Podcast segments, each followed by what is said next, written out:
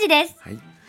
金曜ワイドラジオ東京縁側 TBS ラジオ FM905 AM954 そして NBC ラジオで放送しております改めましてこんにちは富山えりです玉袋筋太郎です。どうもすみません。いつもこんなもらっちゃって。ねえはい。ちょっと多いなの話をねちょっと多いなの話今もしてましたけれども、えーこの時間縁側回覧版です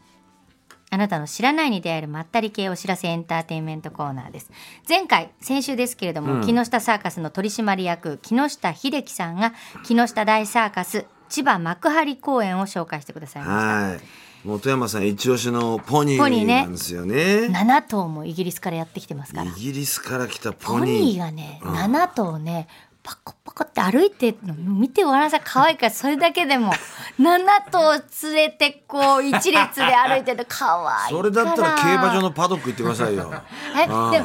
馬は18頭ぐらいいやパカ行パっカたことありますよ、ええでもあれシュッとしてるでしょポニーはちょっと違うんだペね。ッとしてるのこうこういう感じねそれをポッコポッコポッコポコ歩いてるあのポコポコね可愛いのよそれが。あーポニーいやライオンとか押してくださいよ。ライオンもまあラいイいオいいンですすごいよ。ゾウさんもいる。そうゾウさんもいる、うん。ね素晴らしかったですけどね空中ブランコもある。いやー空中ブランコもそうだしねほんとピエロもそうだしピエロもいる。これはもう見る価値あります絶対いつまでやってんですかこれは。 2月12日まで、うんうんうん。木下大サーカス千葉幕張公園は JR 京葉線幕張豊砂駅前の特設会場ですはい、面白いですから行ってください。サーカスなあんまりサーカスさ最近見てないでし見ょてないよ。なんかね、ほんと童心に戻れま帰すしるし、やっぱあの空間ね。そうなんか家族がみんないたりとか、ああいう空間でね、ハラハラドキドキゲラゲラ笑ってるっていうそうなの空間が一番素敵であすよんね。なみんな笑顔でさ上見たり下見たりねしてんな、そうこれおひねりとかやっぱいやそういうのはないですないんですねはいそういうのはないですないんですねあのもらいにも来ませんあし来ねえんだそうなさんですよすがですねそうなんですうよんよかっはいたよかったそれではあよかのったタマさんはあ俺はね別に何も知らせはないんですけど、まあ、スナックたまちゃんってイベントが3月30日、はい東京カルチャーカルチャーっていうところでやってます土曜日ええチケット発売中でございますタマさんないって言うけどさ、先週からタマさんさ何スナックバスへお漫画ねアニメアニメねスそうナックが舞台のアニメ、こうれ冒頭のナレーション担当してるって聞いたんでん、すけどナレーション担当してるん東京 MX などで放送しているということで今日の夜1時、はいやってますから5分から見てくださいオ東京 MX ープニングのではね、はい、ナレーションをそれに言私わないんだからいや情報解禁はで結構前に撮ったから先週始まったんだからねでそれも俺ちょっと忘れてたんですよ情あ忘れ報てたの解禁だっていうのもう忘れてました許してくださいそういうことですあとスナックたまちゃんたまみで一杯ね3え月30お日待ちし土て曜日でおりますすはいお来たいらっしゃいませいらっしゃいませどうもどうもどお座りくだうもははい、失礼します。はいそれではお名前おどうぞ願いしますはい、映画監督プロデューサーの八木武史です。今日はありがとうございます。白子さんありがとうございますおーありがとうございますねえあ、なんか流れてきましたねこれ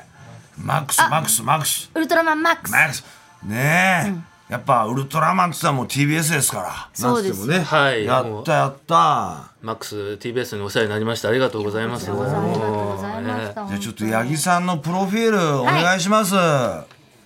木武さんは1992年に円谷プロダクションに入社しウルトラマンマックスウルトラセブン X 大決戦超ウルトラ8兄弟など多くの作品で監督やプロデューサーを務めました2007年に独立してからは国の内外でさまざまな映像プロジェクトに関わっていらっしゃいますはいはいウルトラマンマックス15年目の証言録や特撮黄金時代、円谷英二を継ぐものなど、ウルトラマンや特撮に関する本もたくさん手掛けていらっしゃいます。いやー八木武さんです。そうですよね、はいやっぱりこの円谷プロダクションに入るってことはもうちっちゃい頃からの憧れっていうことですかそうですね。あのーやっぱり子供の頃、小さい子向けっていうか子供番組がたくさんあって、ありましたよねやっぱりなんか見てたんですよ。ウルトラマンとかウルトラセブンとか、他のも見てましたけど。見てましたねミラーマンもとかミラーマンとか、はいスペクトルマンも見ててそうですよね。 そうですスねペクトルマンとか、ええでやっぱりなんかそういうこう子供の頃のなんかそういう楽しい気持ちっていうのをあの就職を決める時になぜか思い出してですね、それで、えあのーやっぱりせっかくだからちょっと冒険しようっていうか、はいやってみようと思ってすごいです本ね。当は普通にこう映画監督になろうと思ってたんですけど、はあの映画好きだったりとかでも、やっぱりなんか映画って言っても我々の世代っていうかあなんか同世代じゃないかと思うんけどあそうですかね僕でやっぱりテレビの時代だったので、うんうん。それでつぶらいにちょっと「ウルトラマンやりたい!」っおてー、そうですよね。ねえ、このウルトラマンマックスは、はい TBS のね私が大好きなあの裏の通りはい。のいとこたろんにでいすたよんですよね。守ってたんです TBS を、はい南玄関の方なんですけど、ウルトラマンマックスとウルトラマンメビウス、去年ますでごねいそうなんですよそれいつの間にかいなくなっちゃってだから国中華星に帰ってったんじゃないですか。そう帰っちゃったみたい星に帰ってったんじゃないですか。もう任務終わったってことですか任務ね終わったんすずいぶかんね。長い間ね桜が咲くと、あの桜の下にねあの2体がウルトラマンのいるので、いつも写真に収めたりあーありがとうございましすてたんですいい風情でしたよね。僕もあそこ通ると、よかこったですよう、桜とかちょっとかかったりとかしてて、マックスに、そうなんかちょっと芸術的で、ずおーっとここにいてほしいなと思ってま確す。かに早く帰ってきてほしいんですけど誰かに持ってかれたとかそういうことじゃないですよね。有相効当大きいんででかいからねあれ。相当大きかったからあそこで待ち合わせするとき、じゃあウルトラマンの前でとかそうそうそうそうよく言ってたんだけど、今いなく、あれいなくなっちゃったみたいな。いなくなっちゃってね帰っちゃったそよっていうこブーブとブーでナ。しかいなくなっちゃったあ、そうだよねそう。富山さんはこうどうなんですかウルトラマンの思い出なんていうのは、やっぱ、ね、マムシさんとかいるからっていうのはあるとそうマ思ムうやっ。ぱりマムシさんですよねああーと古谷さんあ、古谷さんね。そうでですよ。そうあとあのススーツアークターツアクターのでもスーツアクターだけど出てらっしゃいましたもんね古谷さんはセあのブ古ン谷さんもねに、あの、隊員として出てらっしゃって、そうですそうですそうまあそう長そう身でかっこいいんですよね。かっこいいですええ本当にこの方ウルトラマンなんだってもういまだにだって体型変わんない変わんないんだ今よでもウルトラマンのねあの隊の格好できるしてくださったりあとひしみさんにもお会いしたんですよあ、しみるこさんねい。やもうすまたお会いしたいなって思う方でしめさんですよ。話してて気持ちのいい方であーねそりゃそうですよ。そうだやっぱりまあいやそうですねやっぱりまぶしさんですよねまむちゃんも出てるしまぶさんがいるとねあのこう ウルトラマン持ってさ子供たちとこう話したりしてる姿が浮こかびのまなんすか年代をすべて超えられるっていうものがやっぱすごいですよね。そうですねあそうですね。ウルトラマン年代超えだし、マムシさんも年代超えな年んです代け超えどて。るしね。あの本当ですよ、いやウルトラマンもう国境だって超えちゃってるわけだからさ、ねあそうそう古谷さんの海外行っねてもねそのうん、わーっとファンが集まってそうそうそう古谷さん結構あの海外行かれていて、でえアメリカのコンベンションとか行くとやっぱりあの僕も写真見せていただきましたけど、古谷さんと一緒にあのアメリカとか世界の方々が一緒にこうスペシウム光線のポーズをしたりとかして、もう危機として映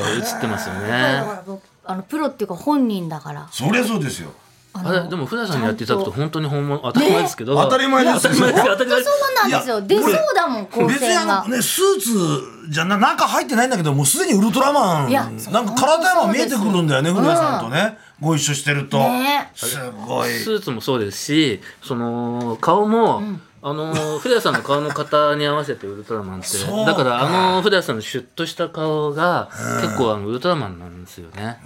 だからほんずまっとウルトラマンなんですもん古谷さんうんで八木さんがやっぱウルトラマン接触、まあ、最初の遭遇っていうのはもう再放送の頃ですよね、そうなんですウルトラマンもセブンも。あのーちょうど僕はウルトラセブンやってる年に生まれましたので、はいはいはいあのーだから多分、あのーまあ、子供の頃の記憶だからはっきりはしないですけど3歳ぐらいの頃に再放送再で放送ウルトラセブンとウルトラマンをやっていて、でもうなんかワクワクして見てたっていうのが最初だと思いますね。でその後郷秀樹が出てくるわけですからねそうなんですよね帰ってきたウルトラマンが出てくるわけですよああいやいやこうどうですかねでも実際外から見てたこう円谷プロと中に入って感じた円谷プロっていうのはそのまあいろんなギャップとかもあると思うんですけ ど、いどうでしょうあのーというかこう就職するまで外から見る印象ってあんまりなかったんですけど、そのただいおおもむろな印象としてはこう CG だったりとか特撮だったりとか、最先端のものをこうああいうウルトラマンとかかっこいいものをやってるんでまああのーいろいろこう新しい企業なんじゃないかなと思ってたんですけど入ってみるとあれあのー僕が入ったあの、まあ、30年ぐらい前ですけど、はい祖師ヶ谷大倉の町の外れの豆腐のそばにもう本当掘ったて小屋みたいなのがあって、人によってはなんか田舎の学校の分校だっていうんだけど、実際そんな感じで自分がいた制作部っていうのは、ええ全部で8人ぐらいしかいないんですよあれだけのものを作るんだけどで本当この部屋ぐらいのところにテーブルが並んでてでえここで作ってたのかしらってもうでもこれがそれが実はあの今お話に出たウルトラマンとかウルトラセブンの頃から変わってないんですよね。だからそのまあ92年ぐらいですけどもう30年ぐらい当時変わってなくて30年前って言ってもでも日本はねバブルのこうでイケイケだからそれ別にまあ本当びっくりしましたえこれっていうあの街並みをねあの作ってる工房も僕やっぱ取材させてもらったんですけど、へーそうああパーッと普通に入ってみると、もうなんだろう街並みなんだけど全部バラバラにこう並んでんですよ、だけどカメラでこう見ると全部それが街に見えるみたいなね、ええああいったところもでも、ちょっと言い方あれですけどアナログだったなと思ったんですけどねアナログの極致ですね極致ですよねねおーそういう街も CG で全部モデリングして全部並べればいいんだけどそうじゃなくて全部作ってて裏側に行くと何もないって何 映ってるからセットと一緒ですからね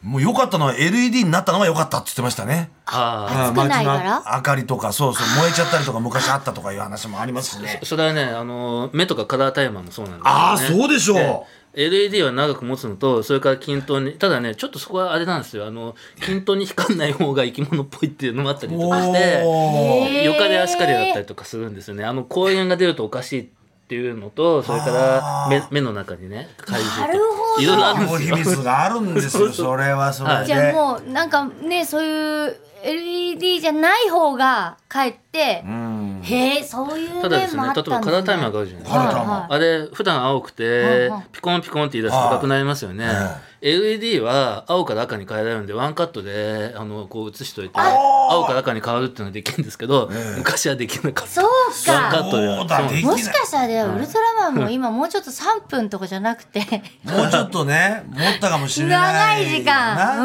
うんうんへえいやだけどそうやって、まあ、現場に入ってそう先輩方とお酒飲んだりだとか、ね、 そういったことで鍛えられたりするわけですよね。そうですねねそのつぶらやプロに入って一番驚いたのが ですねあのーまあ新卒じゃないですかでまあこれから映画作ったりウルトラマン作りたいと思ってる時にちょうどあまり仕事がない時期だったっていうのもあるんですけどつぶらは10時から6時なんですけど4時ぐらいになったらあじゃあちょっと竹買ってこいって話になって1万ぐらい渡されて祖師ヶ谷の美味しいハム屋さんとかおーあるんですけどおおー酒買ってきて それで。あのあちょうどこれぐらいのテーブルがあるんですよ制作部に。で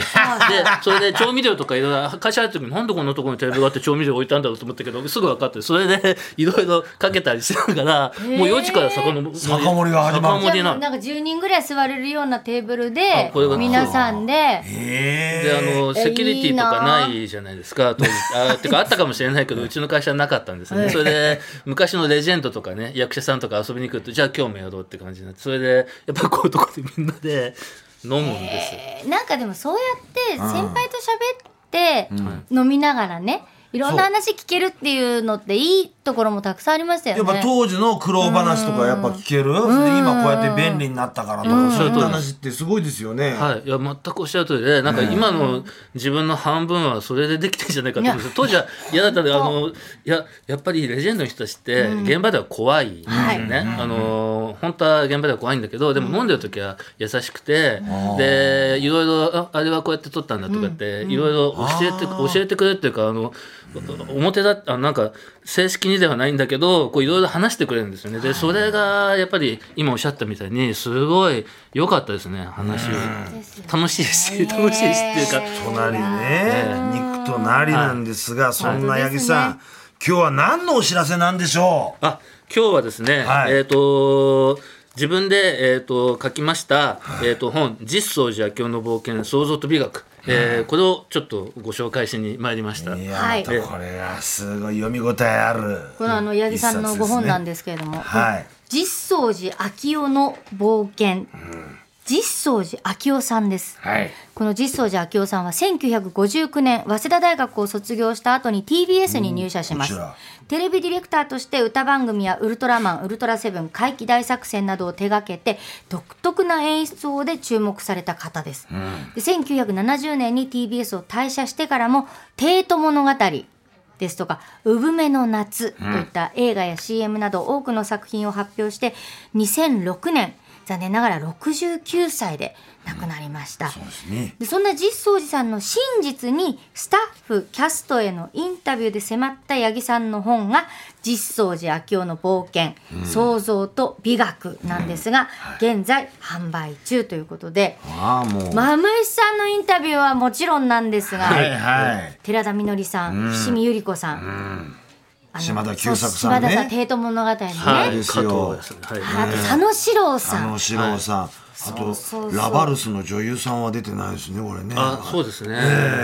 えっと加藤さん。そうです ねまあまあまええはあ、そういう作品もあったんですよ。はい。などなどたくさんの方のインタビューとともにですね、はいいやこれマムシさんのインタビューなの野球野球チームを作るだから先ほどあの現場では怖くてっていう話ありましたけどマムシさんもやっぱり現場では何も言えなくてだから野球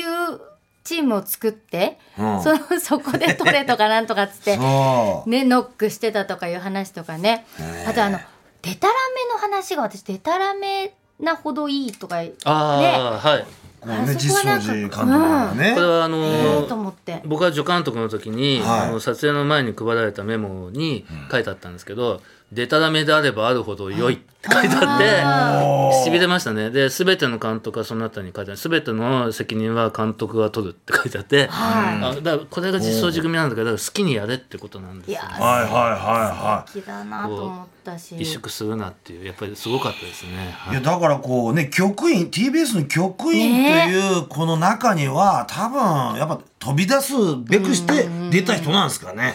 うーんと、その TBS ただちょっとわかんないんですけど、あの時代の TBS はいろんな方がいらっしゃっていますよねそれで最終的に飛び出すく飛び出しましたけど、ええあ実相さんをやっぱり育てたのは結構 TBS かもしれないですねああなんかやっぱりテレビ創世期っていうか、なんかいろんな面白い人が集まってたらしいんですよ監督からも聞きましたけど、はいさっきの「スバルプロ」の4時から飲んでるに近いっていうかだからやっぱり制作現場っていろいろなんか面白い人が集まっていて。まあ、ただ最終的にはやっぱりテレビとか映画には収まらず、例えばオペラの演出やったりとかいろんなことをされるわけなので実際さんは、まあ、飛び出していったかもしれないけどいい機会だったんだと思うんですよね。ウルトラマンもそうなんですあの人にとっては、多分特撮っていうものが一つターニングポイントになったんじゃないかと思いますし。うんうんうんねえまあでも「ウルトラマン」シリーズではね、どんなお話をこう演出したかって言ったらもうみんなが知ってるそうですねお話なんですよねはいエピソードなんですけど、うんやっぱあーってちょっとこう、うんまあ、癖があるというか何かね、うん、問題性があったりとかそういう作品だったりしてね。ええそうこのジャミラジャミラシーボーズ、はいねメトロン星人、うん、お茶の間にメトロン星人みたいな、えー、後にねお茶の間で 語り合うって語いり合っうてシュールな絵ですシよュね。ールなんですよね、だからもうシュールすぎてなんだろう美空ひばりさんのね口をずっと寄りすぎたとか耳まで取って怒られたとかねすごいですねああいう話歌番組でってことですねあれ実も相寺日劇の中継だったらしいんで すけうどん中継でそれでディレクターでこう見ててあこれが、まあ、その今のスーパースターの大スターの美空ひばりだ持ってるとか持ってるけど持ってるけど持ってるけど持ってるけどなんかもうアップまで行っちゃった っていうなんか口監の督と中してとはか。ねまあ、本当にこう心から寄っていきたかったらしいんだけどちょっと寄りすぎなるほど寄りすぎてしまっ た寄りすぎたはいね怒られたって話それでしたもんで、ねいや、それで怒、それがあったので、怒られて1年ぐらい干されちゃって、で、仕事がない時に、つぶらいプロのつぶらいはじめさんという、はいその方、あの、TBS のディレクターで、それこそ芸術祭賞とか取ったうんディレクターなんですけど、ジェスをやることないんだったら来いって言って、で、ウルトラの方に来たんです。いやだから面白いそのアップ取ってなかったらもしかしたら来なかったかもしれない本当だそういうのを面白いって思う方もやっぱりいるっていうのそうなんがですよねそこがやっぱり違うなと思いますしその方がまた来いってほら言ってくれてっていうのがまたねずーっとだって干されたままだったらもったいないじゃないですかあ。のそこで干しちゃって封印してなくて、新しいところに行ってで花開いたってことですからねそのすごい。本当そういうの池部亮さんまで怒らせたんですかあんなハンサムなあのこれも TBS ですけどね京都で「風」っていう時代劇があって、クリスカ朝日さんっていう方が主演なんですけどやっぱりあのー撮っていて池部さんをこう最初引きまあジソリ監督は広角が好きなんですけど引きで撮ってミリアムに撮って寄りに行った時によりも超広角で撮っちゃってそれでものすごい歪んだ顔になっちゃって あのこれ正確には池部亮さんまでは多分ねあのその本で聞いたインタビューでは伝わってないその前にプロデューサーがその試写で見てこれはいけませんよって言ってあの僕が収めるからって言って収めたらしいんですけどまあ松竹のプロデューサーですけどさすがだなと思うんですけどまあだって大スターですからね池部亮さん寄っは。てっちゃうんでしょうねなんかほらあのひゃの人を物としてああっていう文章はがいいくつも出てきたんですけど、うんはいで人を物として見るってああんまりこう聞くといい風には聞こえないんだけど佐野史郎さんが人を物として見るっていうのはすごくそれがなんか嬉しかったみたいなことをおっしゃってたんですよね。はいだはか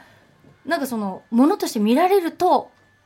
あのやっぱり俳優さんと してっまあてことなんそうですかね。いうこともあるんだろうな、ね多分俳優さんっていろんなタイプの方がいらっしゃいますけど、うんこう気持ちから入ってく方とうか、んうんその形でやられる方とかで、佐野さんはやっぱりその形の中で究極までと思われるんですよねだからそうするともう物としてだから動くなんか心情を説明するっていうよりも、その形としてっていう、まああのそういう方が結構いらっしゃいますし、ででも実相寺監督もなんはかい本当、この本にも書きましたけどあの、人によってとか年代によって変わられてて、結構こう演技に対して真摯に向き合ってた時代っていうのもあるみたいなんですけど、うんでも僕がお会いした時はもうやっぱり。というかだからあのそのものですし役者さんもものですし小道具ももので、まあ、全てをなんかそのものっていうかなんか物へのフィティシズムみたいななんかそのものとして全体を構成して撮るっていうことをやられたんじゃないかなと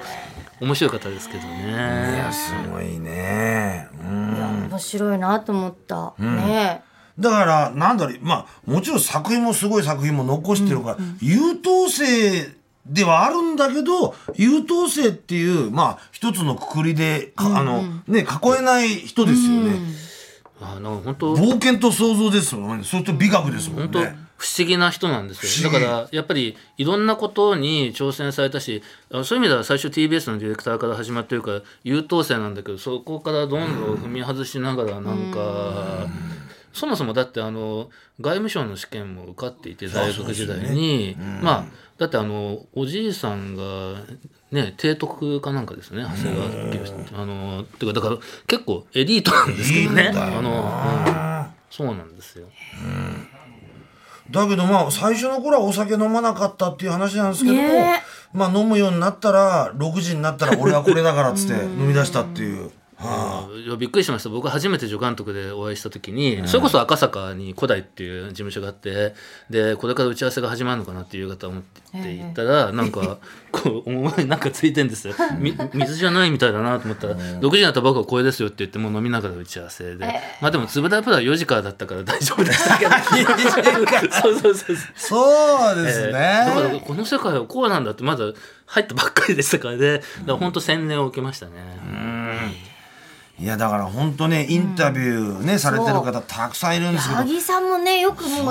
ううこれだけの方たちとたくさんお話聞くのってやっぱあのエネルギーもいるからそうはい、ねえいちいちいくつもできないですもう勉強していかないといけないし、ねえいろいろ見てはいはいはいやっぱりこうお話をあの引き出さないといけないじゃないですか、あとまあ、ただ僕の場合は半分ぐらいはもともと知ってる人なので、クリスカさんとか京都の方は分かんないですけど、あの豆さんにしてもずっとお世話になってます石見さんにしても、はいだからあの逆にその本はだからそういう意味ではあの、まあ、他の本で「特撮のレジェンド」とかもそうですけど結構あの普通に親しく話してくるんでまああのだから楽しい上がりなのと自分でも楽しいことは楽しいですねまあでもプレッシャーありますけどねやそりゃ失そうでし礼ょやっちゃいけないしあの、はい